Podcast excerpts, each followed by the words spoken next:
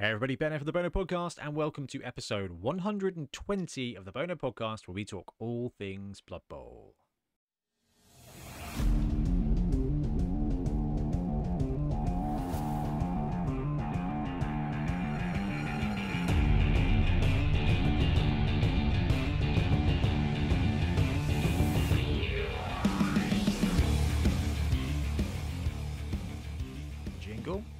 Welcome back. I'm Ben, and I'm not joined by a blood tithe Ben today. Instead, we've got our TO extraordinaire and roll-in one specialist, Ian Triple Power Triple A Trips. How you doing? All right.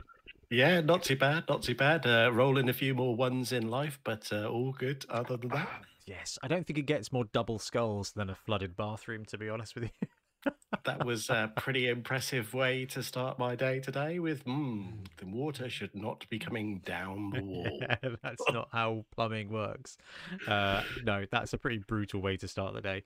Um, and we got a couple of people missing from the podcast this week. Milton's had to bow out due to some stuff, and Ben is with his better half. I'm. I mean, I don't know if he wants to. He's looking at wedding venues. It's too exciting not to share. So Ben's uh, getting himself married in a couple of years, I think, and uh, He's basically t- tasting cake all evening as opposed to talking Blood Bowl. I mean, Do you know we didn't do that? We didn't do the cake tastings in the end.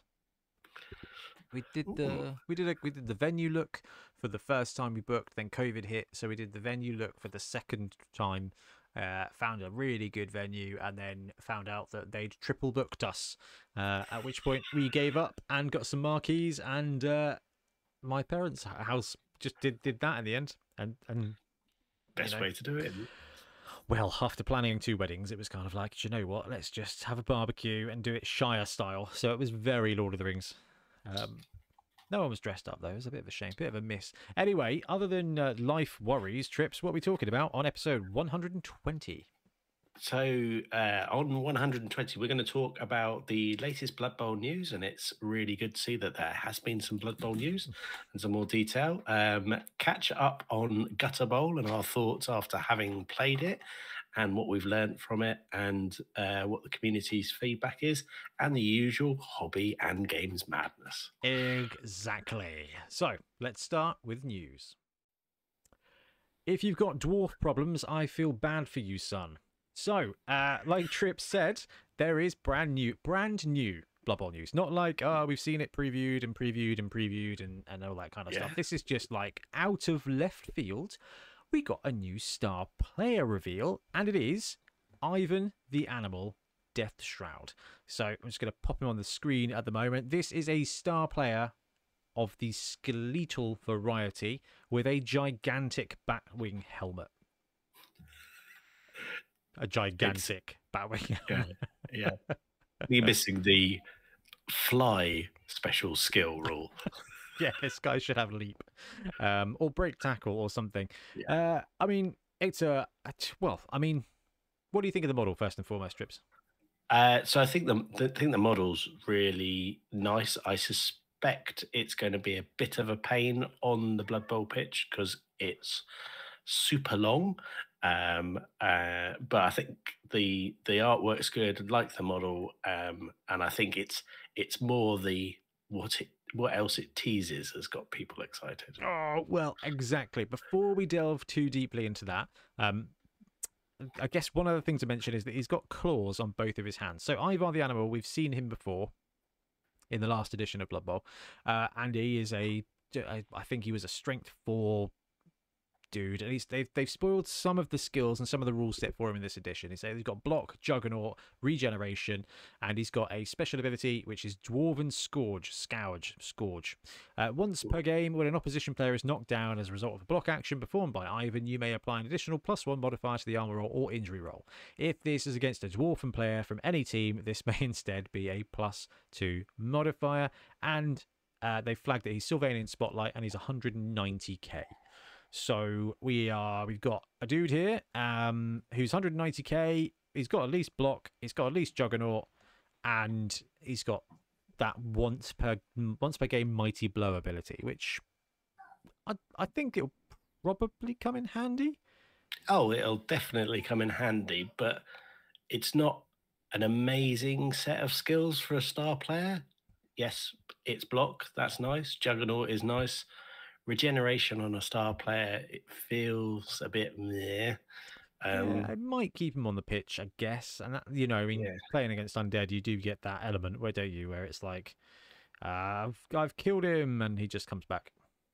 Yeah, so it's it'll be interesting to see. I mean, 190 is cheaper than he was in a previous version, but he did have disturbing presence and strip ball and tackle previously, and This is it. I mean, th- this is not necessarily all the skills. If he lands with, uh, it's got block, juggernaut, regen, fine.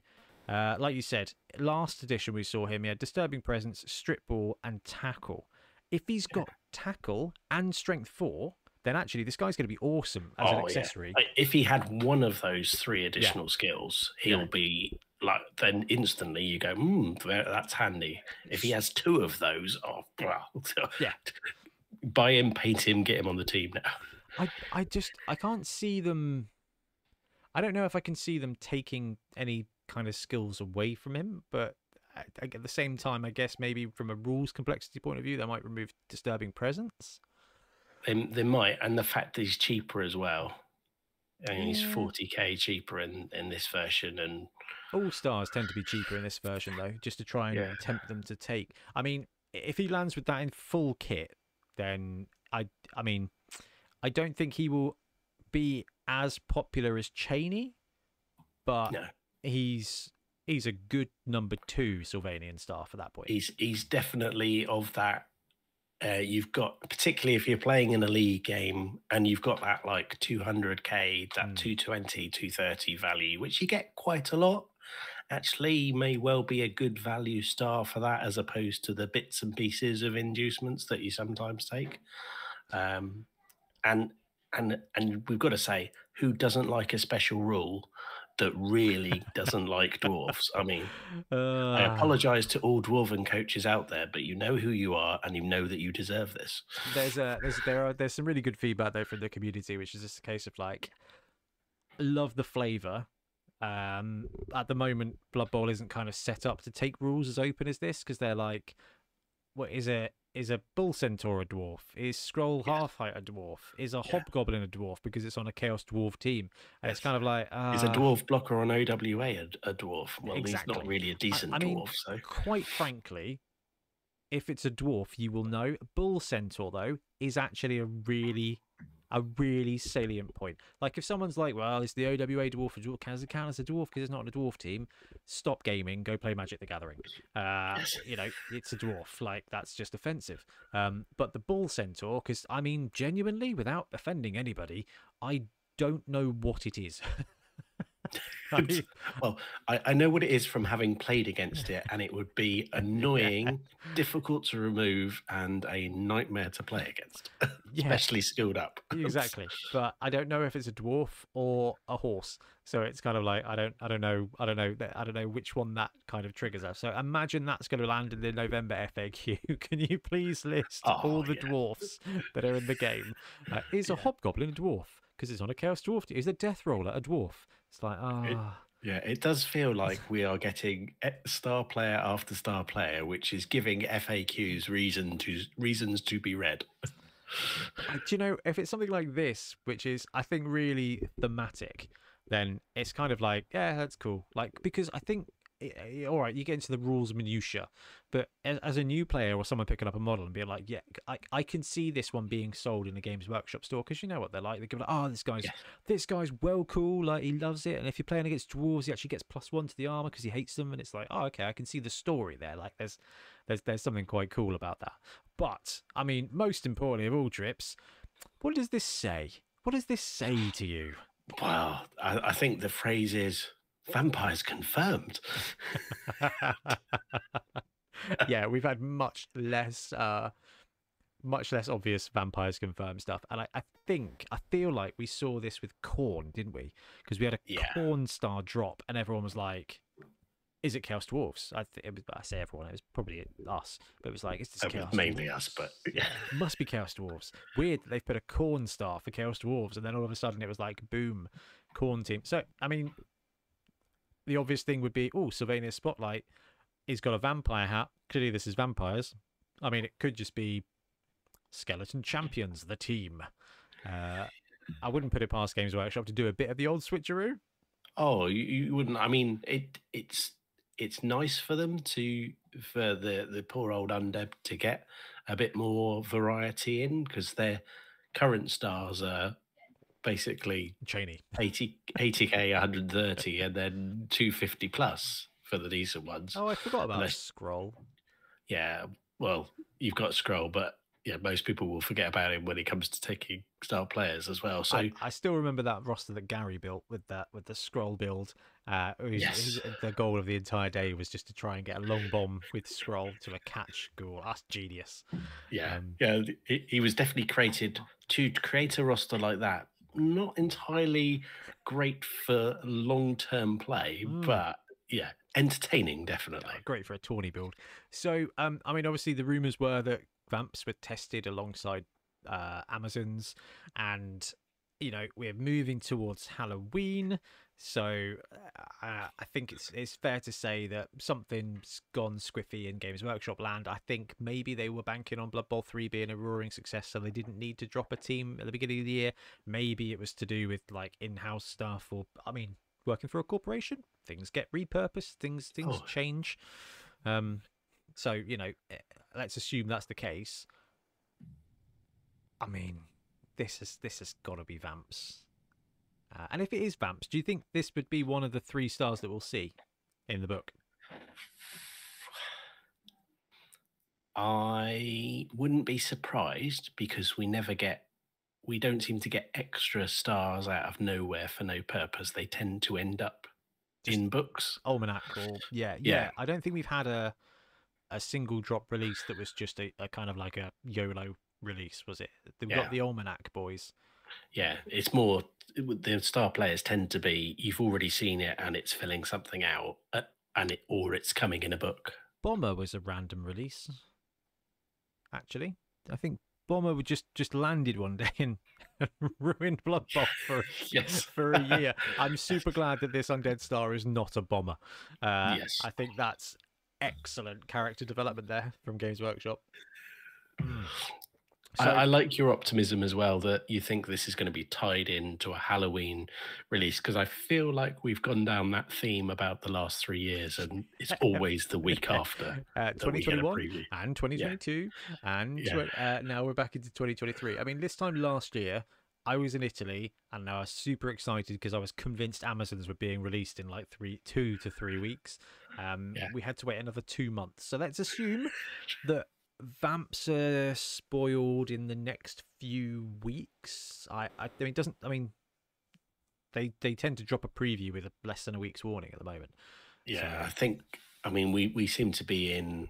Well, we're definitely in ripe 40k time for for GW at the moment. So they're rightly pushing that, getting all the starter boxes out, getting the detail out for that. So that's going to keep them busy. So maybe something in August, late September, early October. Ooh, release. October would be good.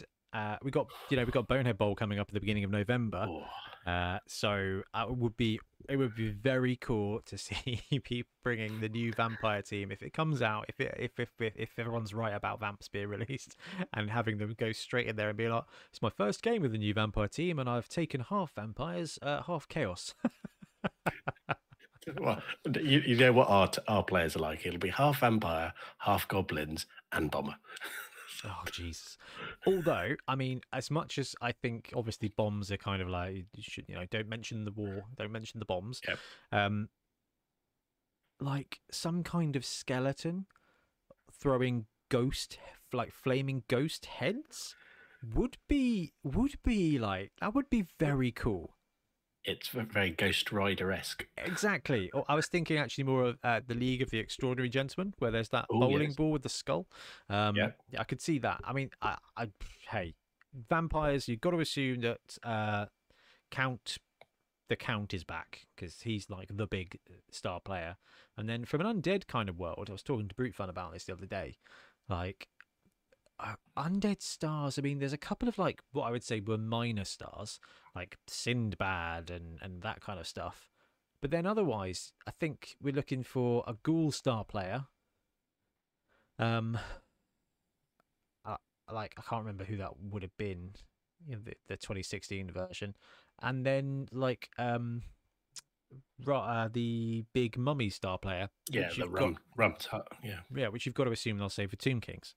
So I don't know if they have Ivan, a vampire lord star player, because they've got to bring Luthor back, and then I don't know either like a, a cool ghoul or a, a bomby skeleton, or it probably wouldn't be vampires. Wouldn't be vampire-y, maybe. I don't know. I don't know. I don't know what they're going to do because, quite frankly, it feels a little bit like desperate measure randomness when it comes to this, and I, I actually quite like it. Um, this was cool though. I was very excited to see something brand new. Models great fun, uh, and as ever, when it comes to Blood Bowl uh, previews, it's always very exciting. Uh, the couple of weeks after, when the third parties are like, "Ah, here's my take." Uh, I do like that. Although Ripper is finally available. No, he's not.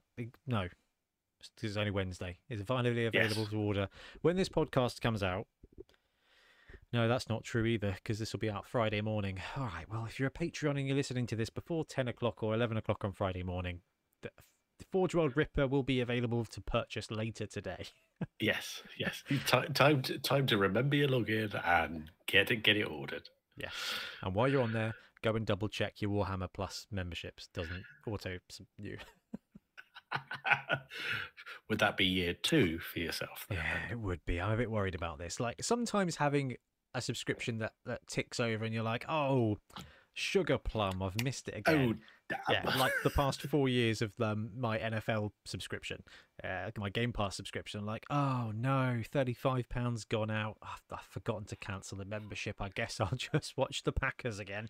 Um, although that will be less exciting this year, I imagine, uh, without Rodgers. But although it might be well, more you, exciting. you're probably probably less set up for um, being disappointed this year. Yeah, it is a significantly lower bar. Like when I went to see the Mario movie, it's a very low Yeah. bar, which made the movie quite good fun. Uh, yeah, although I think uh, Tiff has Tiff has already said, like you know, babies being born in December means you can watch the late games while doing the, the in middle of the night feeds and stuff. I was Oh, like, abso- absolutely, absolutely. yeah. fine with that. I get to watch more more football, and you know, Yeah. You sleep. I'll look after the baby, and yeah. Well, kick off time eight for a feed. hours solid of gaming. yes. Strap the baby to myself. to, to go. Yeah, I can stop for a second and miss uh, something. anyway, so uh, we've got a brand new star player, and we think that this is potentially a run up to a preview, which is very, very, very exciting. Now, I think we've got a few other bits of Blood Bowl news, and this one in Ooh. particular, uh, I think is actually very entertaining. So this is the Ratbotz Mechanized Vermin for Fantasy Football. It's a Skaven team done in a kind of mm, Saturday morning cartoon style, and I think it is just wonderfully, wonderfully charming. Charming. In fact, they have sent us the STLs, and over the weekend I will print this and get a Kickstarter Ooh. preview up because they got 17 days left to go. Uh, they haven't hit their goal yet, but actually it's fine. They've got until Sunday, July 30th to do this, and it is just. I don't know, there's just something like ah, it's just beautifully charming and everything down to the logo just makes this just I d- I- it's just it just it is just like this is the kind of rubbish toys Yeah. you'd get from like you know you go like Toys R Us and then you have the proper toys and then you go to like JJ Bobbins toys or Poundland and you'd be like oh get this Yeah, it feels like 80s cartoon Saturday morning and a Blood Bowl team that do that. So this this is the opportunity to paint in all of those bright colors that you never actually use and not to use the Agrax to drown them. Well, you you had me up until that point, uh, but no, I mean they've got uh, their gutter runners, uh, and they've got rocket roller skates. It is just the rat bot itself. The Roger is just like a a big mech Roger. All the line rats are just really well done. I think there's some modularity to them as well, so I am actually quite excited to print Yeah. these off. They've printed the preview ones c- in I yellow really and do- green. So Yeah, I really do like the thrower model, the uh, with the sort of missile launcher. shoulder mounted rocket ball. It's just brilliant. Like it is just it's really, really, really well done. And they've gone heavy in a style and I just it may not be to your liking, but this is the definitely the kind of thing that's really stylized and you can look at it and be like, Do you know what? I see exactly what you were going for there, and that's really good fun. And I I'm just pro. This is just made for those um color shift paints that you guys have been using recently as well. Yeah, Uh, and I- yeah, not not not a bad idea actually. I found a tin of um the Games Workshop silver primer the other day in my shed uh, when I took out my big stash of polystyrene to build the sewer bowl board, and I was like, "Hey, I've got like fifty quid's worth of Games Workshop primers there," and I found Leadbelcher. So I actually think a bit of Leadbelcher and a dry brush with some shine, some shine paint over the top, some shift paint would be good. Oh, those shoes are just ridiculous. It's like Necron Skaven. This is the most yeah, blood tithe team. this is excellent. We should get him to. Uh, we, we should all paint one. Although we've got plenty of painting to do. Uh, so there's some stretch goals and bits like that, but it is uh, twenty-eight pounds for the full team. Four rats, two storm vermin, four gutter runners, two throwers, four rat ogres. He says he got a little carried away there. Uh, I think that is excellent. Um, they've got some cool stretch goals lined up as well, but oh no, no, no! They've got a they've got an undead team in the same Yeah. style. Hmm, that's a bit more retro. Some of it's a little bit like uh, 1950s uh, Danger Will Robinson vibe. Oh, that is very cool. This is very cool. At the Dynastic Disturbers. Oh, they've they've gone all in on this one. This is some of this, some yeah, of this is amazing. yeah. There's lo- a load of add-ons. There's this. This feels like the kind of Kickstarter where you kick pledge, and then before you know it, you're like, I appear to have ordered four teams. I think I think you're describing me. Zoids. Do you remember Zoid strips? Yes. This one here has proper Zoids vibe. Uh ah, I love these guys. They they yeah, this is just like this guy just loves Necrons. Uh and Blood Bowl. So you've got to assume that generally speaking, he's a pretty great guy. Oh, Uh, I like this is yeah, really well done. This guy is just pure Zoids, and it is probably just the coloration and the fact that it's just entirely robotic. But I salute the creativity of this one. It may not be to your liking, but I think everybody can look at this and just be like, "That is, that is well done." Yeah. And we should point out it's not an STL only team. It's there is a digital version and a physical version. Oh, I missed that. I didn't. I did not scroll Ooh. down. Digital download of core team. What is this? So early digital download. Have I missed that? How long have we got for that? I don't know how long we've got. There are that. four there are four early down digitals left. Ooh, I need to back that in a second, maybe. Uh, physical teams, seventy pounds, six line rats, two blitzers, four runners, two throwers, and a rat ogre. That is fifteen players for seventy pounds, and ah, that's about what you'd expect to pay for Kickstarter prices. Uh, no merchandise, no um, No no sidelines coaches. Yes, no extra stuff with it. Which, Yeah. Do you know what? It's been really interesting. Obviously, we do the 3D printed teams. Uh, most people are not that fussed by like the the tokens and the balls. Every now and again, someone is like, "Does this come with it?" Otherwise, we don't we don't really bother because most people aren't that fussed. They don't want Yeah. it because it's like, "Hey, thanks for printing and cleaning that thing that I am now going to never use." Uh, Yeah. So, but Go, go to a tournament. Get get the dice and tokens as from a tournament. Exactly. But no, this is very cool. This is going on to the end of the month. So uh, the next week or so, we'll have a Kickstarter preview video up for it. And I think I might paint some up because it just looks like a fun little a fun little side project. I, I really like that. I think that's great. Uh, so yeah, 17 days left on that bad boy. And some really fun shots and some really fun models. And the last bit of Blood Bowl news before we touch on Blood Bowl 3 trips is did you see the Punga Chaos Halfling team? I did see the uh, Punga Chaos half team. Love love that team. and they did the staff for that this this this month, and they've got some brilliant little chaos dudes. There, sadly, the most requested star player for Halflings is Deeproot, and they didn't actually produce a Deeproot. So everyone kind of was like, "Hey, it's Halflings. Where's uh, where's Deeproot?" Uh, and they were like, "Oh, you know, we'll see, we'll see, we'll see." And they dropped this, so they actually went out of their way to fill the gap and drop this boy.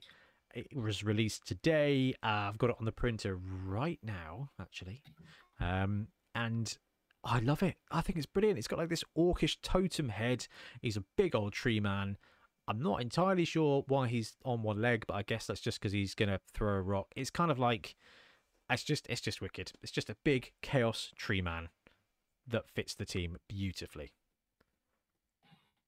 Yeah, really nice model. Fits with with the theme beautifully, and and great to see the um responsiveness to the community ask because there was lots of oh we're missing a model we're missing a model we're missing a model and it's always just like hold our sculpting tool yeah, yeah all right we've got this i've got to say that like it feels like the key patreons.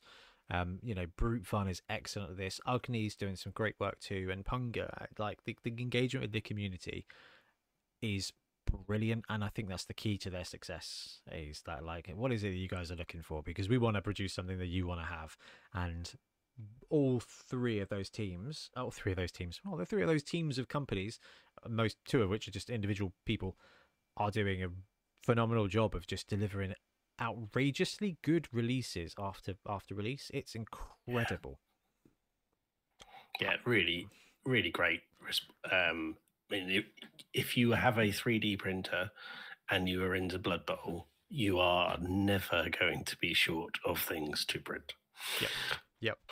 And if you don't have a 3D printer, come to us and yes. we, will, we will get you Blood Bowl. Yeah. Um, anyway, that's everything in the world of Blood Bowl physical releases. It's the middle of July now. Haven't seen a thing for preview, but I don't know. I got a feeling that August is going to be a very exciting month in all ways. But trips, it's Blood Bowl three time. What's occurring?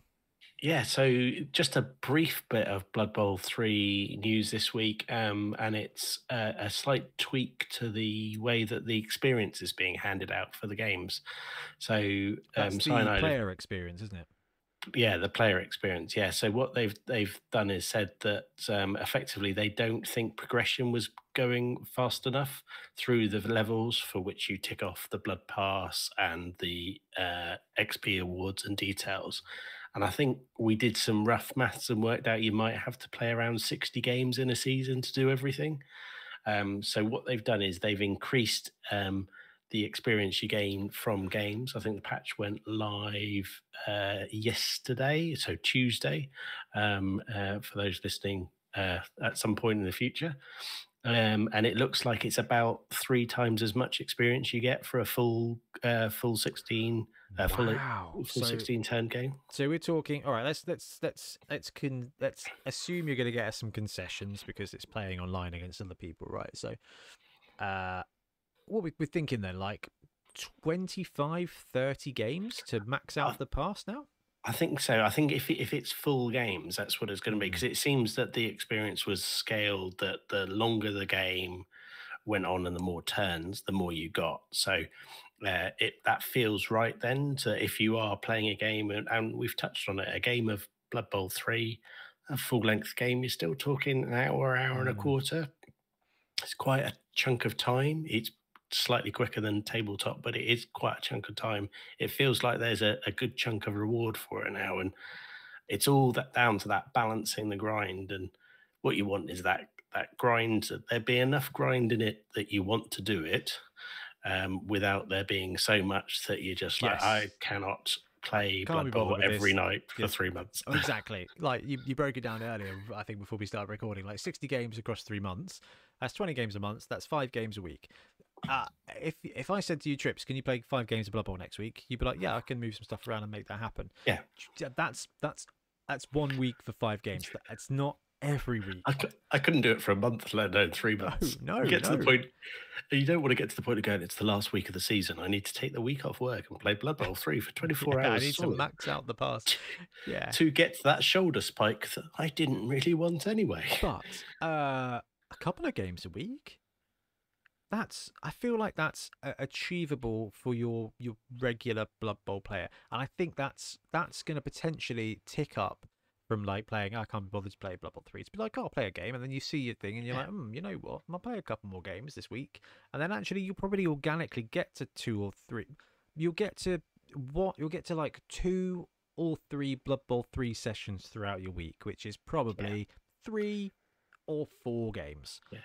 I'd like it to be in that space of it's something that I can, I will play a bit during the week. Yeah. But I won't play it so much that I will get to the point where I go, I'm not playing it again now for six months.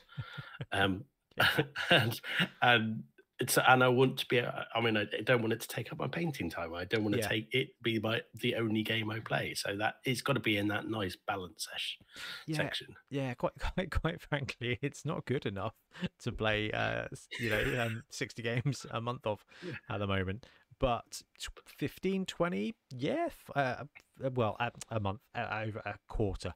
But, you know, definitely, as, I, I, I- honestly, I think the biggest thing is when the local league stuff gets on, then I think you'll see a, a Yes. a steady increase in being able to do it because it gives you it gives you that different level of buy-in instead of just like spinning playing randoms online you get like a there's a i don't know it's proper blood bowl isn't it when you're playing in a league yeah, that's. you know I, I think that I mean you'll naturally play more games. I think at that stage, um, and we will definitely be doing some kind of league. Uh, we will maintain an open ladder for people to play. Uh, it's notable the Discord around uh, Blood Bowl Three is a little bit more active than Yeah. it was. Um, so people are definitely in there playing. You and I have both been on and, uh, and played. So yeah, Yeah. it's it's it's a good game. It's fun. It's not the only way to play Blood Bowl, um, and you do not have to now play uh, it for the best part of half a day a week. I think you've made a good point there. I think, I think in the hierarchy of, I think it does fall a little bit below hobby at the moment. For me, anyway. I, I Yeah. don't know. Like if I've got an hour and a half, I don't know. Maybe I'll, I'll paint a team or start painting a team instead of playing a, a game against a, a random who may quit after four turns. But you, Yeah. but, you know, what you're saying there is you get the league up and running, and then you kind of like, oh, I'm excited for this because this has Yes. meaning. Like this has meaning, Yeah. and I know I'm probably going to have a good game here, and there's going to be a story about it in the Discord afterwards. That when that starts to happen, that's when I think Blood Bowl Three is going to get like a really good thing for us all to have. Um, instead of now, it's a good it's a good training tool to play online, maybe with slightly wonky rules. Uh, but when it starts becoming its own its own story, then yeah, I think that's going to be absolutely brilliant. Um, all right, so that's good. That's good. So we got Games Workshop doing some stuff. We got third parties still doing some brilliant stuff, and we got Blood Bowl three sort of starting to take shape. This it was a bit of a lackluster first quarter and second quarter. Um, but I feel well, actually, up to be fair to the third parties, this has been the best ever year for Blood Bowl. Yeah. Uh, and it's only July.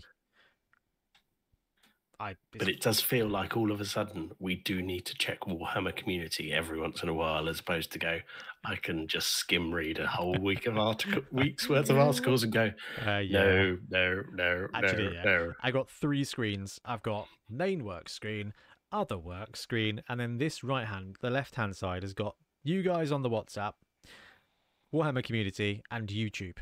Like that's the fun window. And I was like, I'm in meetings. I'll just bounce over to Warhammer community, press F5, and be like, oh, it's another epic article that says exactly the same as the other four epic articles, which is nothing.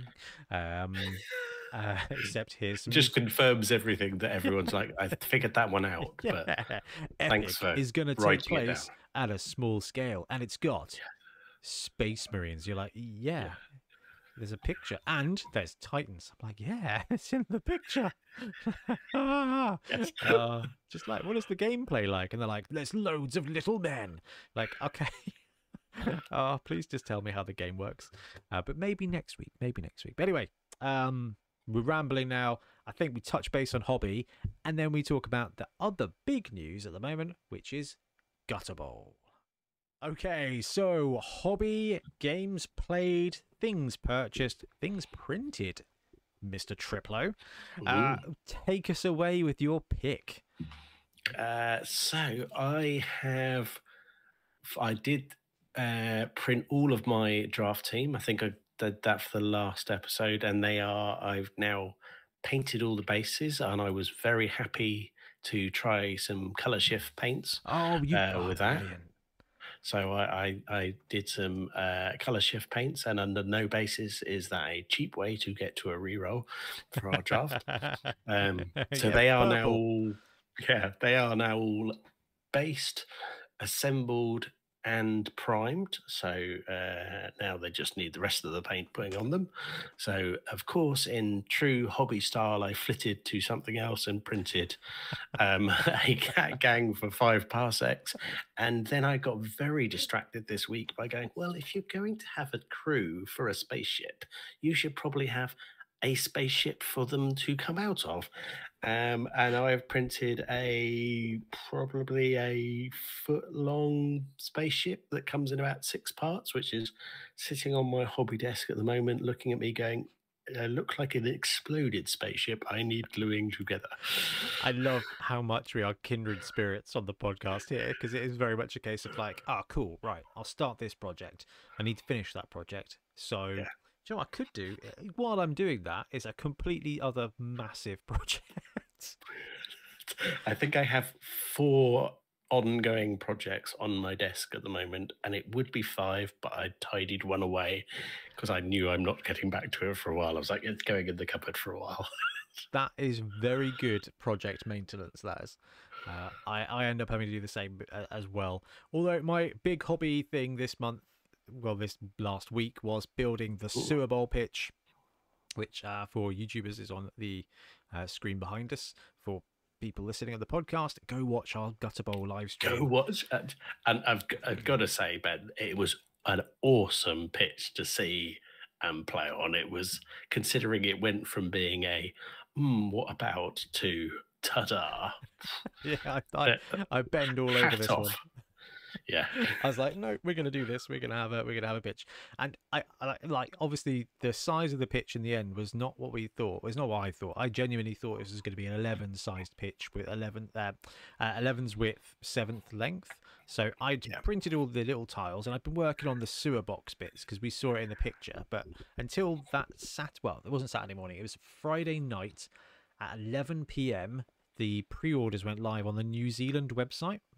So I loitered, had a look at the preview, saw the picture of the pitch, and immediately chucked on two more prints on the S2. I was like, right, I need more. I need more, more, more of these stuff. But because the S2 is wicked, and like the way these these things, it's twenty two two by two tiles on each print. So three prints of the tiles, and then each of the sewer bits was one print as well. Um, the chunky print, fourteen hours, which is still still nerving when you're just like, right, well, let's just hope this works. So that was a, that was a weekend. Chucked it on on the Friday night for the sewer thing. Took it out Saturday afternoon. Chucked another one on Sunday morning. Woke up and everything was printed. Um, and yeah, I just chucked it together. There's some gaps, and if you watch the game, you'll see I tried to do some cool stuff with lighting and just didn't fill in the gaps. So there's some dodgy glow bits. But, Ah, ah, See, you you say that, but I think it really worked because I think it brought the whole s- sort of sewer gutter atmosphere in. Because I think we we said it during the, the live stream. I can't remember get looking at a sewer going, hmm, this looks nice and all filled in and detailed, and somewhere I'd like to live.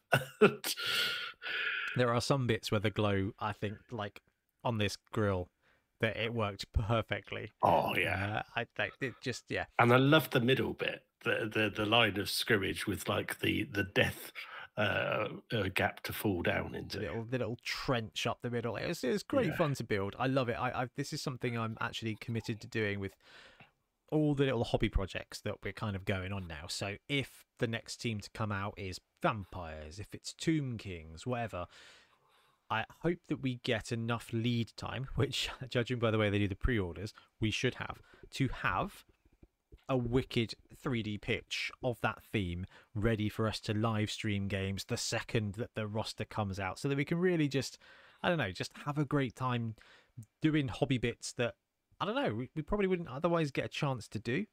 Uh, and it, oh, I, I don't know. It, it's just, I think it's pretty cool. Now we've got a wicked 3D pitch that we can Yeah. bring to tournaments or that we can just play some more Gutter Bowl of when we get the studio up and running in the next couple of months.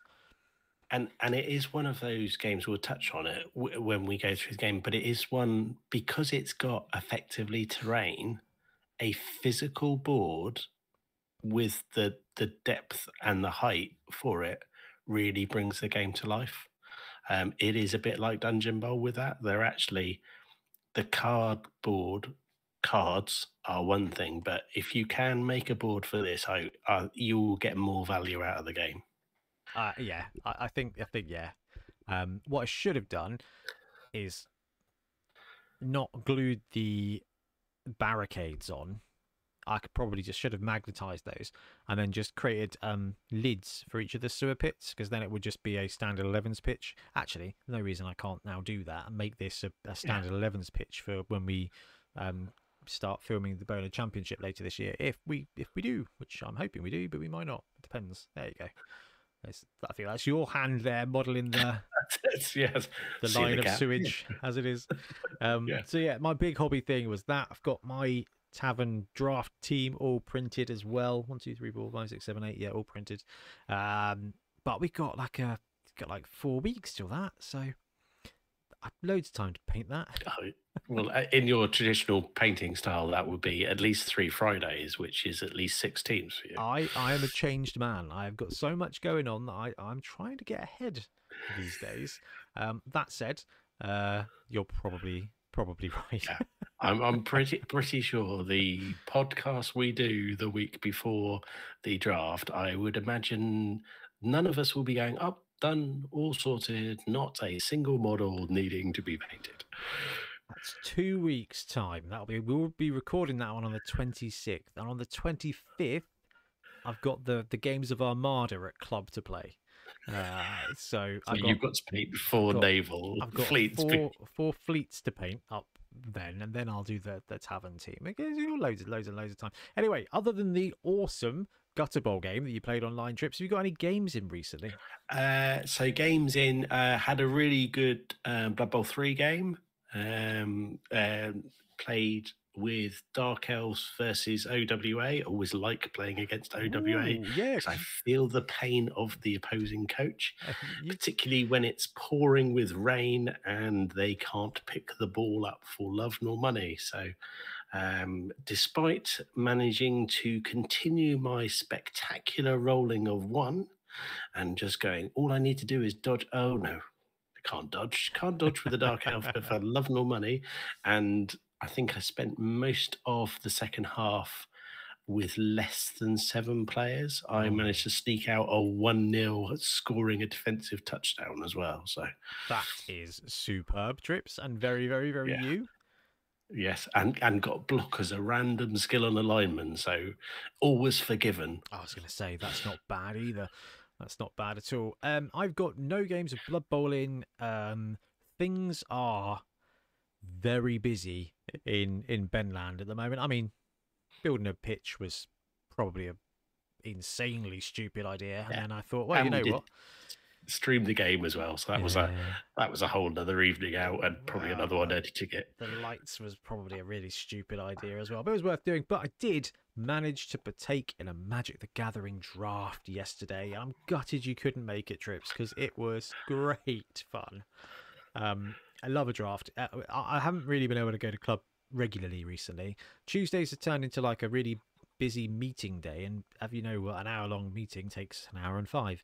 So your, your Tuesday tends to get become a very long and exhausting day. So I've not been signing up, except I played Moonstone the other month, and that made me realise that if I plan a specific reason for something, I won't let stuff get in the way. You're goal orientated.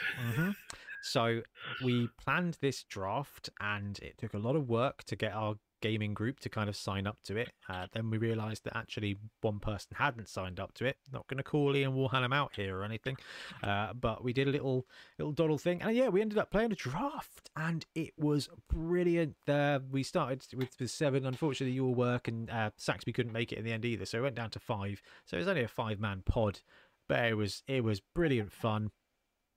Um, I drafted red black amass basically. So I just had a bunch of spells that just kept spawning an orc army to get bigger and bigger and bigger. And I had a great combo spell that amassed my orc army. Then my orc army punched another guy. So it was just, it was filth. It was just like, and now he's a 7 7. And I use that 7 7 to punch your guy. And then I walk in and murder you. So I had a wonderful time. Went 3 0 last night. It was just so good to just zonk out and play some games. And I think it's just really, really reiterated because I know I said to you on Monday and Tuesday how like I'd kind of woken up and I was just so miserable and undriven by anything. Um, yeah. But go, going out and playing a game, I, I felt great today. Felt great. It was Excellent. awesome. It was awesome to go and play a game. And now I'm really excited because one of my goals this year was to get Armada, get some test games so that when we got the studio up and running, we can play some Armada on Channel 2. And actually, having four painted fleets, I feel like is a really solid start to that. If they're not finished, it doesn't matter because we're just going to all get together in a couple of Tuesdays' time at the club and just play some games of Armada yeah. and see what it's like. And I've got myself a goal, everything is printed. So at the moment, if I don't do anything else, we can still play the game. It's just nice to also have a bit of a palate cleanse because I, I oh. really do genuinely think yeah. we're going to hit a Blood Bowl hot run soon.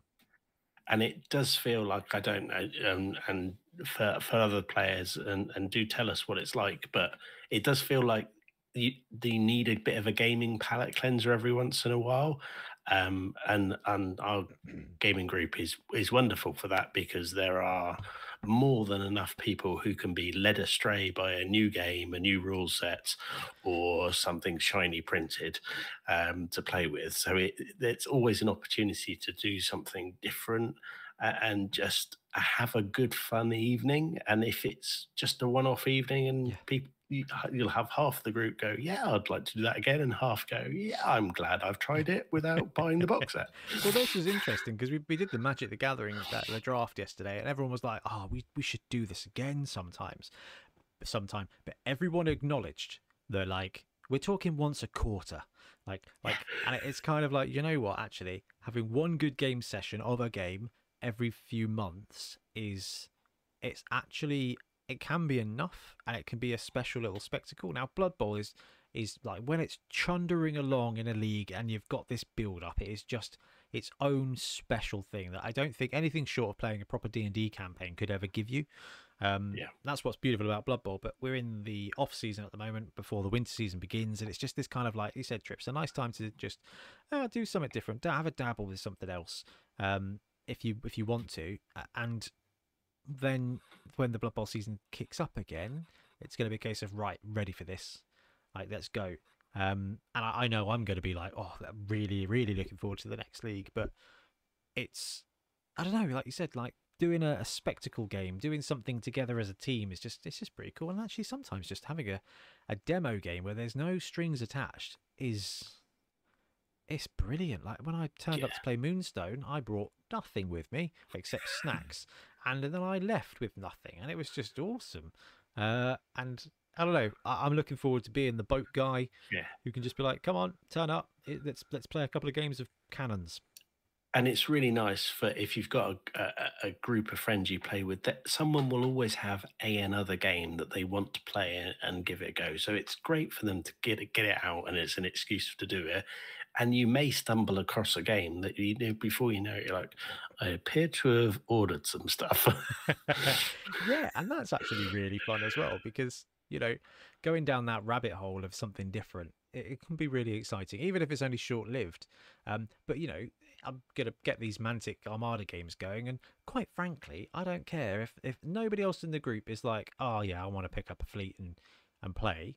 I don't mind as long as someone's like, yeah, I'd play that again with you sometime. I could be like, great. You know what? A couple of months time, I fancy a game of Armada. I've got the I've got the fleets. Like let's let's let's have a laugh and, and do that. And I think I feel like I'm getting that vibe with you and your Parsec stuff. It's just a case oh, of yeah. it's kind of like an an occasional change. I feel like it's going to be the thing that I'm going to do every once in a while. I'm going to play a game, and it's and also because of the way that it works, where you are playing against effectively a different set of miniatures every time, I, it's driving me to go. Well, I'm not going to print and and new miniatures, but I have a whole shelf full of miniatures that could be used for something else. Yeah. So some of the unpainted ones will get some paint just to be played for. Ah, yeah, I, I love it. I think it's absolutely brilliant. Um, any other hobby uh, highlight strips? Uh, I think nothing else at the moment. Uh, yeah, I think that was everything. I have one thing to mention, which is they did a little Necromunda rulebook update today on the Warhammer community. Yes.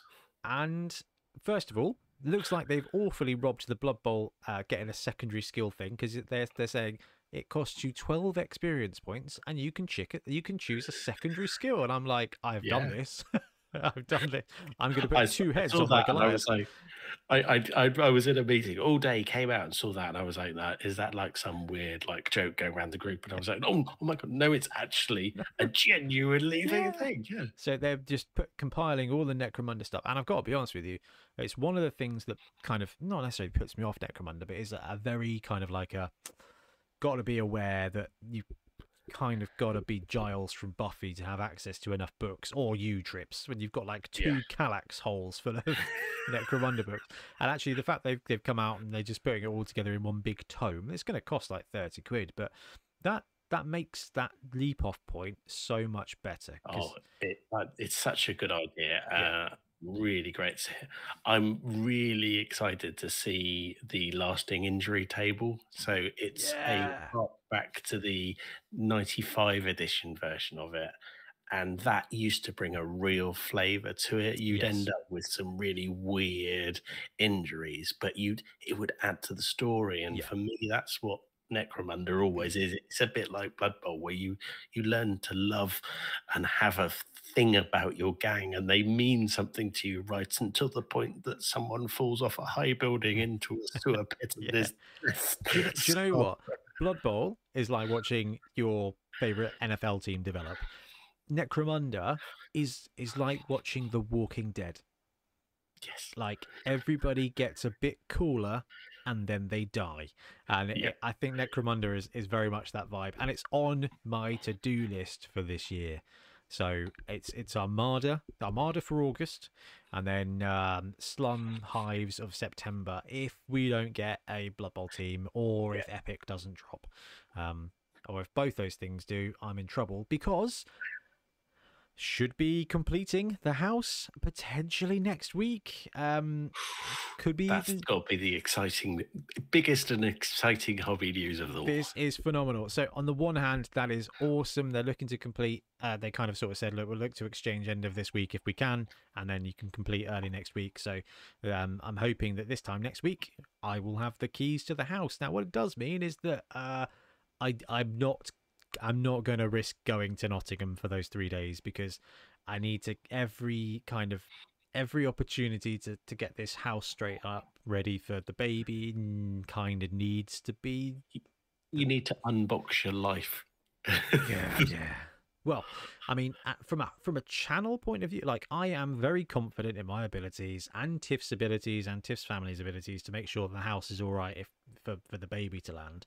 But I got to get the house good so that we can build the studio good, ready for the end of the year and then the baby holiday period. Because uh, if if I if I if I dally, that's that shed the studio is not is not landing this year and i i just that would just be not obviously tiff and the house are the most important things in the world to me but hobby goal number one is getting that house right so we can build the old big old 14 by 10 shed in the back of the garden get it powered up get it studioed up and then we've got all the blood bowl we want without having to upset my wife because i've just taken up the entire dining room and lounge with all my camera equipment and then having to take Yeah, it down again. We we did ask her if she wanted to join the uh, Gutter Bowl stream, but I, I think she was more like, "You're kicking me off the sofa and away from the TV." Yeah, and that, that's why I bought that Disney Princess magazine when I went to the shops, and she was like, "Oh, get me a treat." And I was like, "Okay." So I grabbed the Disney Princess magazine and some chocolate and some uh, Magnums, you know, because like you know, figured that would actually appease her. Um, anyway, did your daughter like the Disney magazine? My my daughter loved the Disney Princess magazine. Thank you very much to Tiff. Uh, yeah, And, Tiff was like, uh, "Oh no, Trip Trips, you've got a daughter. She likes Disney." oh yeah, yeah. That that gave me super dad points for ages. Like, Ah, amazing. Right, I think it's time to talk about Gutter Bowl. Okay, so Gutter Bowl was the release that no one expected. I think is probably fair to say. No one expected it, and then when it was dropped, everyone uh, kind of decided what it was going to be. And I think most people decided that it was going to be there was Blood Bowl 7s and Games Workshop then brought out Blood Bowl 7s. There was Dungeon Bowl and Games Workshop then brought out Dungeon Bowl. And there was Street Bowl. And we thought, ah, Gutter Bowl, that's it's kind of just going to be Street Bowl, isn't it? Well, actually, it takes place in a street on one half of the pitch, but otherwise, no. It was No. completely different. So, Gutter Bowl, brand new expansion. It is a book and a board in one set. The pitch is 11 size in every way, but it's got terrain. And on the back of the screen here, we've got our game from the other night, which we live streamed. And you've got four patches of terrain, you've got four barricades, you've got seven players on the pitch. The rosters are 750. Uh, the roster videos for that will be going live. They're probably a couple of them have already started to be live before this podcast has gone out. I'm doing it in alphabetical order, which is quite interesting. It's keeping me focused. Um, and the Amazon one may surprise you. Um, but uh, yeah, so it, it it's just a very different thing to what we were expecting. You've got terrain. It's sevens but more cash. You've got no fouling rules where you can foul but you can't get sent off for fouling. If you've got secret weapon, you only get sent off on a four plus at the end of the drive. Well, you roll a four plus, and if you roll a four plus, you're okay. Otherwise, you get sent off at the end of a drive. So your chainsaws, your death rollers may stick around. It makes it all more interesting. You've got walls on either side of the pitch. The crowd is there at the end zones. It is monstrously thematic and just brutally bloody. yeah, it is. It is not a game to play if you want to see most of your players alive at the end of it. It is not a subtle game, and it is. It is definitely the uh, sort of the the child of Dungeon Bowl and Blood Bowl sevens that we didn't know that we wanted, but we're really going to enjoy playing. I mean, yeah. So, given all that in mind, uh, we jumped on. We we built a pitch. We did a live stream. Hopefully, you've watched it. If if you haven't watched it, it's a good laugh. Go and watch it. You'll get to grips very quickly uh, with uh, with the whole gutter bowl vibe. Now, um, let's talk about the actual release itself. So, the release is essentially a Spike magazine and a pitch together in a box for a little over thirty pounds. I felt I feel like a pitch is normally about thirty pounds. So that. Price wise, that was yeah, that was that was that was better than I expected it to be. I think it was it was at the lower end of what we all guessed. I think Milton got it bang on. So uh, Milton is one for one with predictions, and Yeah, therefore known, known for his optimism as well, Milton. So that was Yeah. uh, uh, yeah, but it is it's right in that sweet spot of it's it's accessible and easy to buy for the well for the price it was easy for to buy. Now, on the flip side of that, unfortunately, it is sold out absolutely everywhere. Like local gaming shops don't really have them. Uh, well, sold out very quickly. Couldn't even get some extra copies in. Um, and Games Workshop are said it says it's temporarily out of stock. So hopefully they'll bring it back Well, in as as of tonight, it is back in stock on Games Workshop. On Games Workshop. Oh, that's on their website. Brilliant news because it was temporarily out of stock this week. That's fantastic. All right, that means it's back. That means it is worth. Because I, I, I'm going to be honest with you, if Games Workshop drop a release that turns out to be uh limited stock, I never bother doing an unboxing for it. It's because uh, Guerrilla Miniatures Games, I love everything that Ash does, but a couple of times he's he's been sent stuff by Games Workshop. He's filmed the the the the unboxing and everything, and then by the time he's gone live with it, it it's gone. It's It's sold, gone, Yeah. and he, he's he's brilliant. That's he's in the he's in the yeah. comments, and he's like, "I'm really sorry. Like, I'm really sorry. Like, I don't know. These things are just going to be limited releases, and they're completely flipping gone. So I'm glad that's coming back. But my point was going to be." with because of the the layout of this pitch, because of the size of this pitch, you can just grab a Blood Bowl 11's pitch, flip it over, and with the elegant application of a sharpie, you can have a sewer bowl pitch on one side of your 11's pitch with an incredibly low amount of effort, and you will have the layout there to play this this version of Blood Bowl basically for free, assuming you have a sharpie. And if you don't, find someone like Trips who always has a spare.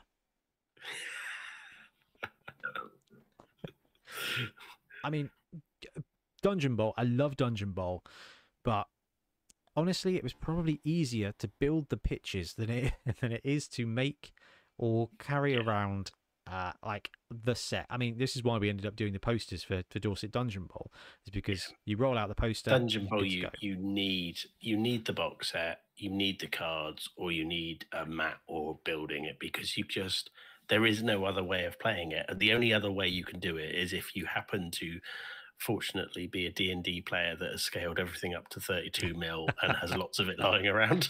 that is a massive caveat as well because even though it doesn't it's not a massive scale jump jeez a 25 mil dungeon is small. Uh, rick gave us his um, last year. He has got a stack of it. He was like here use this for the channel or sell it on. I was like oh my god dungeon this is amazing. And it's just it's just it's just it's just so small and when you scale things up to 34 mil square size it gets not small very, very quickly if you're Yeah. building a, a full dungeon. But a Blood Bowl 11's pitch fits on a 3x2. That is a very reasonable board size if you want to make a 3D pitch. But the fact is, you don't need it. If you can't get hold of this because it's out of stock in your friendly local gaming store, you can easily, with a pen, make one. Uh, the same way you can with a 7's pitch. Or you can cut out bits of card to represent the terrain areas. Or you can go full hog and build your own and i mean it's a pretty it's a pretty fun project yeah, I would I would rec- fully recommend it and we touched on it earlier, but that that 3D nature of it will really aid to the thematic feel of the game. Uh, because those sewer pits or those market stalls are not just there to look good or nasty. They are genuinely going to completely change the way you play the game. so let's let's start with that um there's a line of scrimmage You've got seven players it is a long pitch we'll talk about that in a minute but trips you're playing against ben you're you're constantly in there Uh, uh, tell me how much thought you're giving to the sewer pits um and you know we're going to use the sewer pits as the example here because it is the we we got the sewer pitch but actually the market stalls are, are very similar in nature. The market stalls you punch people into them uh, like they're walls whereas the sewer pitch you punch people into them and they have to kind of swim their way out. But Yeah. it's, it's the same kind of thing. You, you're playing around that terrain element. How much how much are you thinking about that when you're playing and how big an impact does that have? It it makes a massive impact because effectively it makes the game feel like it's got three corridors in each pitch half um, but the corridor can severely impact you in terms of you can get pushed into it but particularly if you do not have a team blessed with agility or movement you really got to think about your positioning carefully because you could be out of position really quickly um, because it is a big big pitch to cover it is a normal 11s pitch and you only have seven players so straight off and and with a line of scrimmage straight off you've got three players on the line of scrimmage you've got four players to cover the whole of the rest of the pitch and only six turns to score. And even though rerolls are cheaper than sevens for the most of the part because they're a bog standard 100k, I think we we've discovered that actually having nine players is like nine is comfortable. Seven, seven is a bad idea. Like Yeah. seven Well- is a very bad idea. yeah without a doubt the biggest biggest single difference between blood bowl or sevens or dungeon bowl is the mighty blow of the ground so you have a player go down the ground has mighty blow so only for uh, armor, as we double only checked. for armor But that's, all you checked That's all you. That's all need. you need 'Cause if Yeah, you stun a guy, in a six turn game. That's a third of the game they're out. That that that Yeah. that that soft removal in, in 11s is oh man, it's it's it's it's a death knell in a sevens Yeah. format like this one. and it's snow and because it because there is that line of scrimmage you do have you have a, a line of slaughter to start off with and actually yeah that's going to make a big difference because you can snowball down numbers and be outnumbered very quickly. If you have a bad first turn you could find yourself down to three or four players before you really know what you're doing. And I think you a really really salient point there is that you say you know you've got three guys on the line of scrimmage, which means you've got four in the backfield. That's if you've got seven. You drop a guy, then you've only got three, maybe you know two or three guys in the backfield. And like you said, Trips, it's it's an 11's pitch deep. Sure, having the terrain will keep the ball focused into some areas, but actually with the terrain, it means you've got to go all the way around to get the ball. So in some cases, that ball is going to be even further away. Um, and and I guess there's two takeaways from that. Is one, you need to get a hustle on, and the second thing is that I think on the ball, if you've got an integral player with on the ball, so lizards and Amazons, I think it's absolutely massive. That extra three squares is is is just huge on oh when grab you're that free movement and Yeah. take it yeah Um, I think it just absolutely doubles in value. So it's a long way to score if that ball ends up deep. Uh, and I mean, six turns at movement four is 24 squares. So you, you've at got movement black orc exactly. So that is obviously at the low end of it. I mean, a lot of teams, um, yeah, you know, the ball's going to end up kind of midfield, which is going to put you about 20 squares. Let's assume you're going to have to dodge around a guy or cut a corner somewhere. So 20 squares. So movement six, movement six is four turns Yeah. without taking some dodgy risks. So and that's and that's where the sewers and the the barricades come in because you are really starting to instantly trade that decision of going in normal blood bowl it's pretty much well it's it's however many squares you are away from the end zone that's how many you've got to do. Going sideways in gutter bowl is is not something that you um uh, choose to do. It's something that you have to do or you have to take the very bad risks that go with trying to cut corners. Uh, you're exactly right, and and the thing I absolutely love about this because we we did something like this a long time ago. Back in episode two or three, we looked at uh, what we call tunnel bowl, which was playing an 11s pitch with terrain. We made a couple. I made one with with holes in uh, that looked very similar in layout and design to this, which is actually quite interesting. Um, and it was awesome because you start creating running lanes and corridors, and then you've got seven open squares in the backfield. But like you said, Trips, you've got three lanes. It's kind of, it's kind of like League of Legends at this point, and and I think it's a fun. It's so good. I think you called it out. Is it feels like Dungeon Bowl without having to build the dungeon, with it being mirrored, and actually just having less overhead. And in that regard, I think it's absolutely brilliant for that. Yeah, yeah, it's um, it it does have very much that dungeon ball feel, but with that with the line of slaughter and with those just the seven players and and yeah, you're like, oh, it'll be fine. They'll come back again. yeah, you'll be lucky if you've got seven left on the pitch. Yeah. So the ground and the line of slaughter just means that you are going to be taking losses on both sides, which which is good. It keeps the playing time down a little bit. Uh,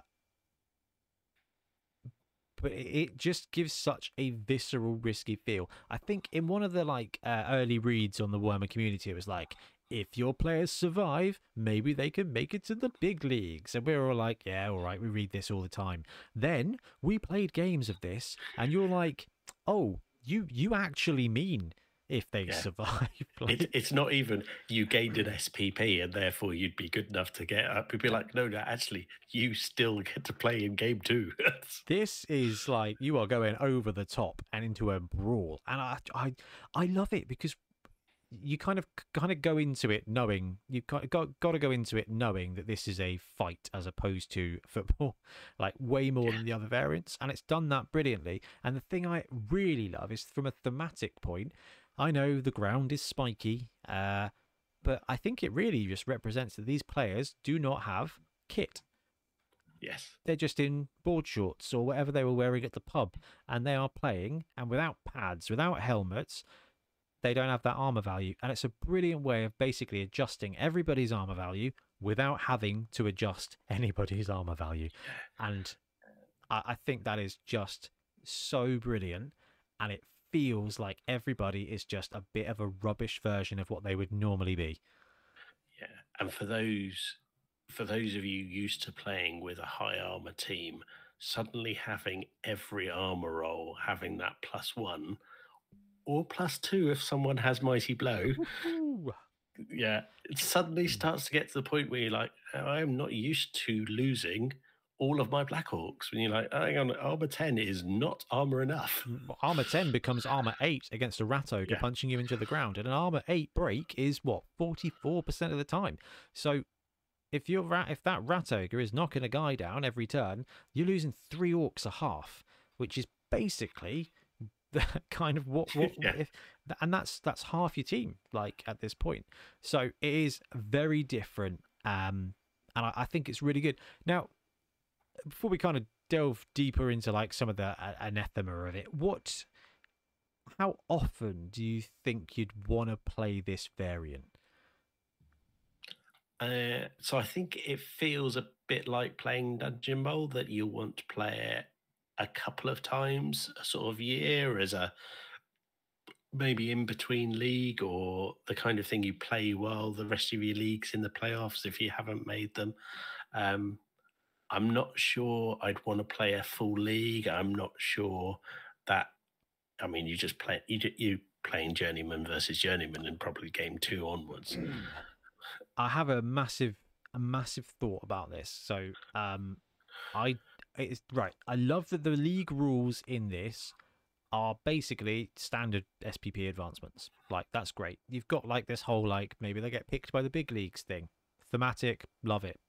Um but I do not think I don't think he will finish a league for this game. Uh, because even if you start out with a nine man roster, you lose a couple, you end up playing your next game with seven players. You're going to finish that game with four.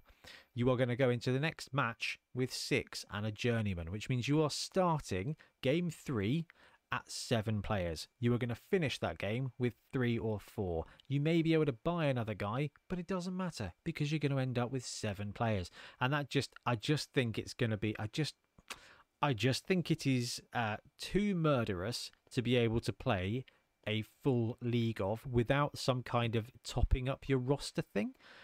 Uh, Yeah. uh, and I, I think I think the best way to do that would be to just bring, just let you redraft a new team in between every single game. You can keep a player if they've got some SPP or something, but otherwise, because the way the whole team is, because the way the whole thing is set up, which is a case of like, right, who's at the pub? Let's grab a little team. Well, actually, if you take a a Gutter Bowl team and you try out some players and one guy levels up, a few other die, well, next one we'll keep those two players, but this time I'm going to run the troll Uh, because it's at the pub and you've got that 0 to 5 positionals. And I, I think that's probably the better way to do it so that you get that escalation bit of developing some key players while representing rotating irregulars in, and also the fact that in the bottom leagues, the one thing you absolutely do have is a whole bunch of dudes willing to play. And I think that going into like game two or game three, and I've only got seven, and my whole pub, no one else is volunteering to play. I just don't. I don't know. I don't know if that lines up. Yeah. What about if um because I think you will see a lot of journeymen with this. So maybe if there was like something similar to the getting drafted by the big leagues, where there's like at the end of the game, if your journeyman survives, you roll a d6 and on a one or two, he joins the team. for free Yeah. and loses loan. Actually, that's that's quite a cool yeah. Because then you could actually save up to buy the inevitable positionals that have died some gloriously soggy death. yeah, that's the downside. Is is your, your loss is going to be a lot, and even with the cash rules, the cash rules in BB twenty twenty are fantastic, but they're fantastic for 11s where you score between you normally three touchdowns a game. Uh, so there's that extra cash floating around. In this game, because it's six turns on a full 11s pitch with basically only three guys in the backfield to pick up the ball, you're not going to be scoring. It's, you're not going to have a 3 2 gutter bowl game if you're doing it properly. Um, so I don't think you're going to get the extra cash from, from winning. So I think you might have to adjust your expectations, but all it's going to get you to do is play a little bit more thematically. And I think, you know, 11s is just superb, right? It's just excellent. No matter whether you're doing tournament rules or league rules, it's just brilliant. Dungeon Bowl, I agree with you, Trips. I think it's a great, uh, a great tournament game. Like it's a great tournament game, yeah. Um, Sevens is a brilliant casual game that also plays really well as a good tournament, a good competitive format. And then you've got this, which I think this is like for those out of you out there that like Necromunda, that like Mordheim, I think this, a game of this, is going to be a really lovely place for you.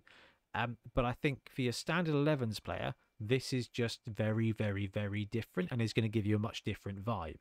But if you want to role play the start of a player's career, a tavern versus tavern thing, have a brawl, have a, a club evening, because the game is a bit longer than sevens. You can get two games of this in a night.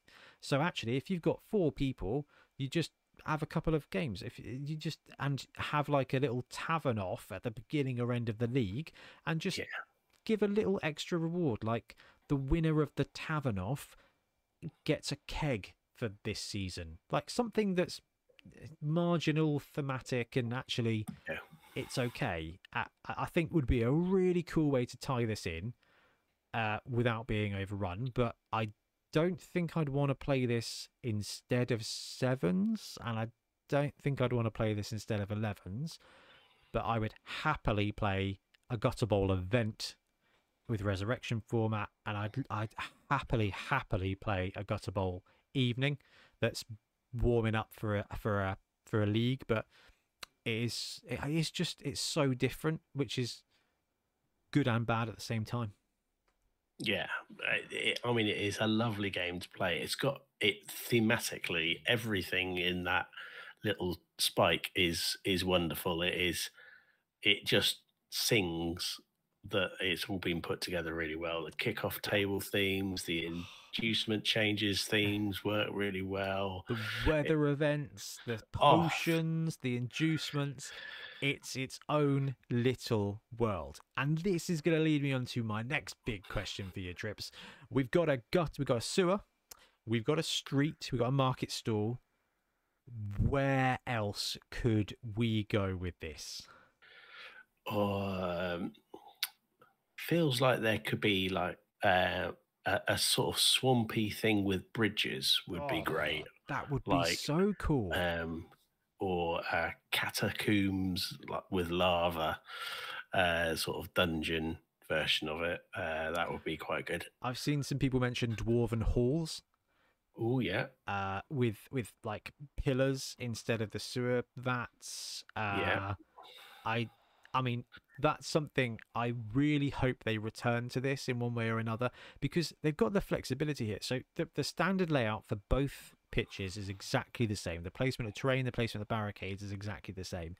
There's no reason they couldn't do a dwarf hall with pillars all over the shop instead of the sewer things in slightly different places. And I would really love them to do Sewer Bowl 2 with I don't know an Amazonian temple on one side and flipping I, I don't a swamp with bridges on the other side would just be so cool.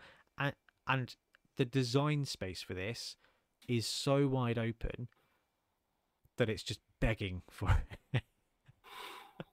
Do you think we'll get a version 2 of this next year? Because we never thought we'd get a second dungeon bowl and we did get deathmatch. We definitely did. Yeah. Um, I truly hope so because I, I mean, as far as expansions go for Blood Bowl, this is way down there in the list of things you'll need. But because of that, it's such a great little supplement that is just a different way to play and it's just it just lands exactly well. You know, we looked at the um we looked at the the retro morning cartoon Robo Skaven Kickstarter earlier. Yeah. That chose a thing it was going to do and just delivered that so well. This did exactly the same and I definitely would love them to to do another version because there's so many there's so many places to go with it it's got to be a pretty low overhead. It's just you know it's just a pitch and a book which i say just Oh, a pitch and a book but you know they don't have to worry about tooling for models. And i, I think it's so accessible. I, I hope we see another one. I mean what what i do do i think we'll see one? Probably not. I'd say, what I'd love to see is another one with a different pitches, um, but a a mixed team variant of it. I think it, I think if that came out, I think well, firstly we we'd well happy. probably we'd be straight into it and going down the full old crazy line. But it feels like as that kind of pub version of Blood Bowl, it would literally it would work for that kind of thematic feel of going this this shouldn't work and it probably won't but let's give it a go anyway I uh, I think the easiest way for them to do it without actually having to worry about balance or making new models would be to just copy Ben's Hangover Bowl from year before last, which is you choose a sprue of wood elves, you choose a sprue of one team and a sprue of another. You can randomize it, you can draft them, however you want to do it, but you get to use the contents of that sprue, of that sprue, and if it's a tier three sprue, you get to induce um you know whatever i mean that obviously that's the easiest way to do it from a games workshop point of view but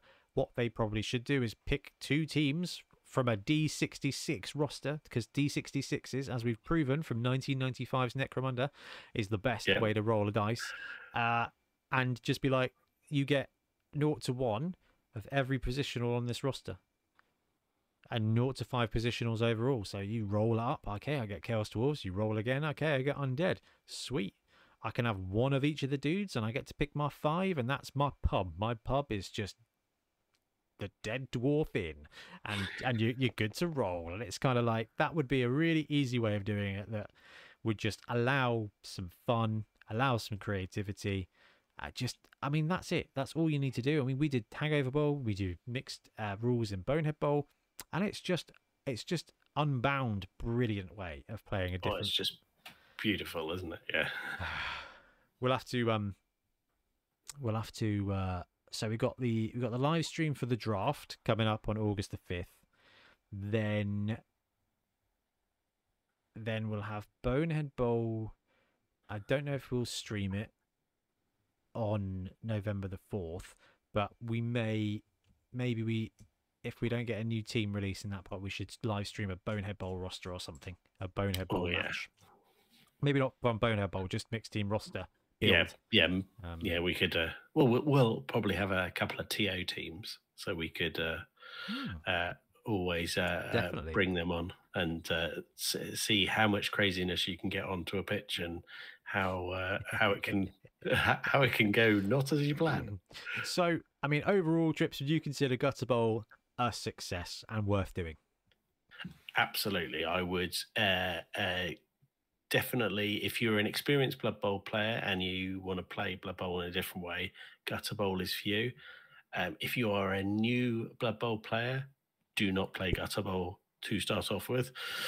Go play sevens. Uh, go, play, sevens, get good at sevens, and uh, then probably go 11s, then go Gutter Bowl. Because I think if you started at this, and you, there is the worry with Gutter Bowl that you could, before you have started your first turn, go, I am not playing with seven, I am playing with three. How did that happen? I think if you're a bash coach, uh, this is this is awesome for you. Um, I- it is just it is just very different. It is what I would say is it's quite it's quite dry, whereas I think sevens is is is very kind of loose and liquid on the pitch, and it's all kind of free flowing, and it's all about movement and positioning. This is just I'm rolling armor, and and I'm here to roll armor for an hour. And some of the armor is going to be good, and some of the armor is going to be bad, and we're going to tell a story of of death. And actually, that is a wicked way to play it, and it's definitely worth a go. And some of the rosters Gob, I was talking to Greenskin Phil, who, by the way, is going to play some Mantic Armada with us in a couple of weeks' Ooh, time. excellent. And he was like, "Is there an Orcs? Uh, is there a, a Greenskin fleet?" And I was like, "Yes, there is." Is there a green green navy? yes, yes, we've got you. Um, he was like, "Yeah, man, goblins look fun in this," and I was I've been brewing up the rosters. Goblins, two trolls, chainsaw, bomber, hooligan for the stompy stompy dirty player, and six goblins and a reroll Yeah. Is 750 ish. So you got 11 dudes, chainsaw, bomb, two trolls to put on the line and murder stuff, and an hooligan who can spend the entire game fouling with dirty player plus one and never, ever, ever get sent off. This might be the goblin format.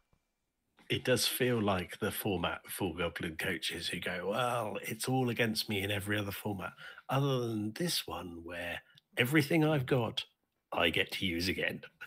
It actually made me excited to uh to like consider because milton was like is this could this be our summer format? Because the way we want to do our tournaments as we go forward is beachhead in february we've got 11s then a 7s then dungeon bowl in may where you've got dungeon bowl for a day.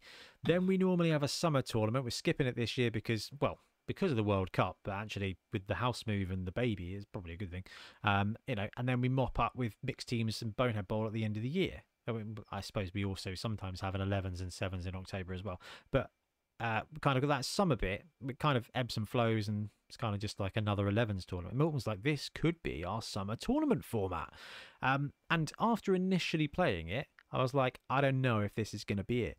But actually, actually, I like the idea of having having a, a roster format for this because the teams play differently and this could be a place where goblins can can can compete real well Yeah.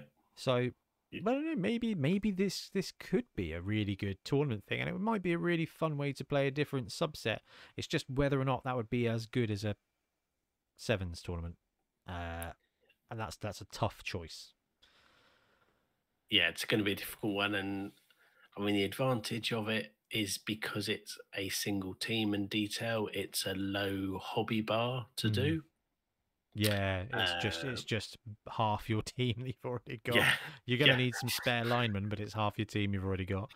Um, hmm, interesting, interesting. We'll have to talk about that one and see whether or not this could be the format that we're missing. But I was not expecting this release. Obviously, I would have preferred a team, um, but this is great. This is a great extra thing to play. It's a cool addition. It's a great just other way.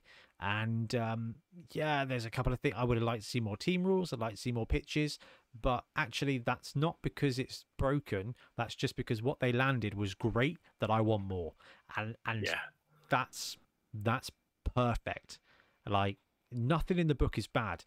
Every kickoff table, every weather table, every potion table is just bang on. The fluff is bang on. The pitch layouts are superbly well designed. It looks really basic, but it's perfect. The distance between the zones is exactly right. The size of the terrain is exactly right. And you are left feeling rushed for time and under threat of the ground. This is a really stressful way to play Blood Bowl. Well, I- and and the thing, if we look at our our game that we played, we proved that a Skaven team aren't necessarily fast enough. A Black Orc team aren't necessarily hard enough, Yeah. but a Black Orc team pretending to be Skaven might work. it's it, it was it was wicked and it, it does give you every version of blood bowl gives you a different feeling.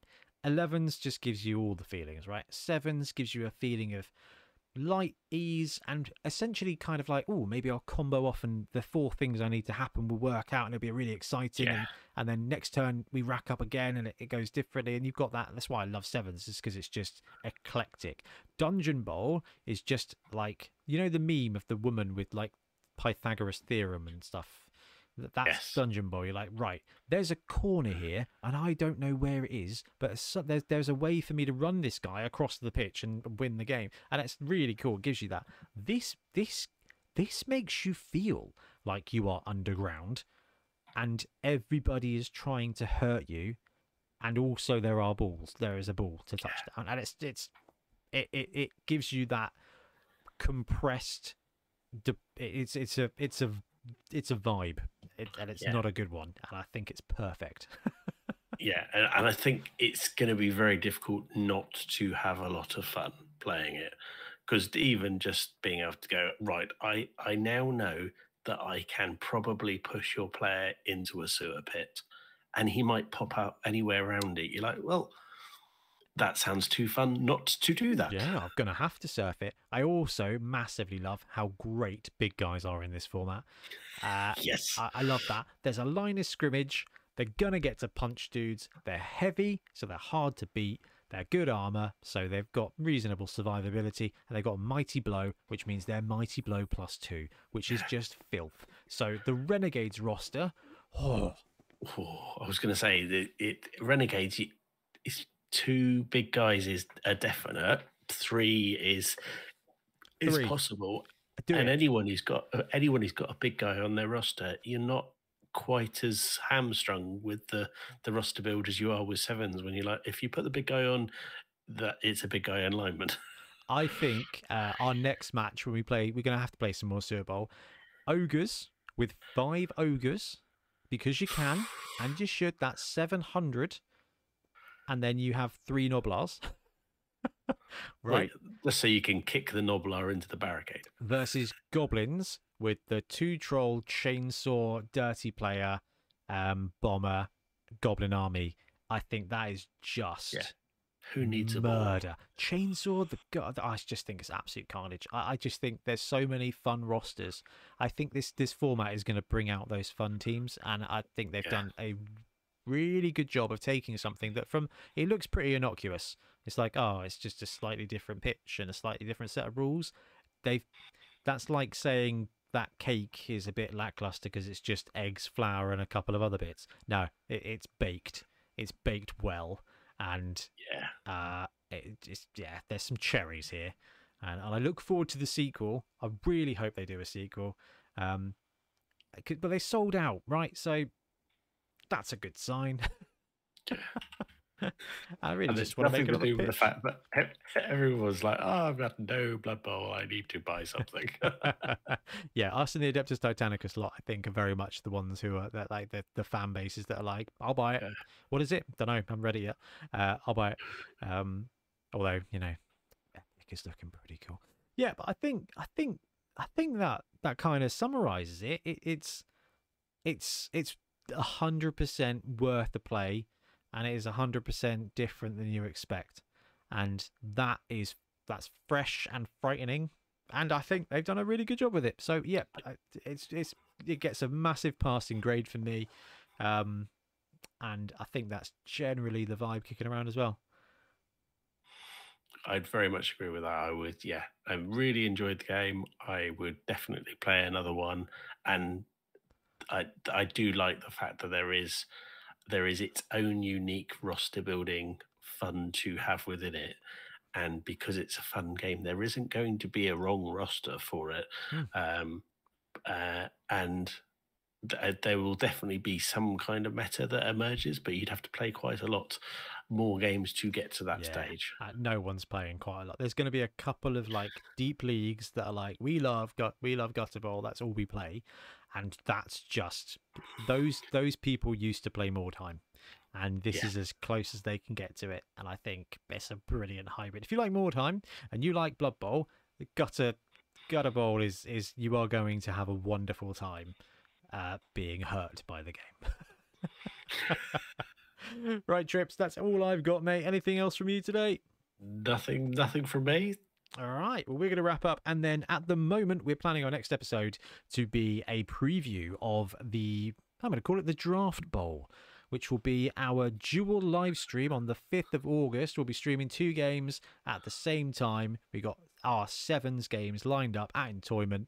Uh, it'll be on, we'll be streaming one game on this channel and one game on on the uh, Bonehead Podcast channel 2 extra time. So uh, if you don't like the teams that are playing on one channel, you can flick to the other, which is ultimately the the Blood Bowl dream. I've got two channels to to choose from for live Blood Bowl right now. That is the goal. That is the goal, right? That's that's the long term goal. Oh, absolutely, and yeah, we will have a lot of fun talking through the madness of of turning those draft cards into a team. Uh, and then looking around the other teams and going, oh, we got to choose skills as well, haven't we? we have to choose skills and yeah that's going to be really really important there because um, well this goblin's got two heads so i feel like it has to be done anyway that is going to be all for us trips thank you so much for jumping on and talking some blood bowl tonight i appreciate it um, even if you are just trying to escape your underwater is the house disasters. uh, brilliant. Well, thank you very much, mate. And uh, everybody out there, thank you very much for watching. We'll be back soon with more Blood Bowl content. Happy blocking. Thanks very much for watching. We really appreciate your support. If you want to support the channel even further, please like and subscribe. It really does help us out. Or come join us on YouTube members or in Patreon, where you can get exclusive access to some content, some loot, early access to basically everything we do, as well as regular competitions. Or you can pick up some Bonehead Podcast loot either on our website at boneheadpodcast.com. We've got the Dungeon Bowl things, we've got tokens and stuff like that, or on our Spreadshirt site as well. Everything you do just helps us make more content and hopefully do it of better quality. Anyway, thank you very much for watching. Happy blocking.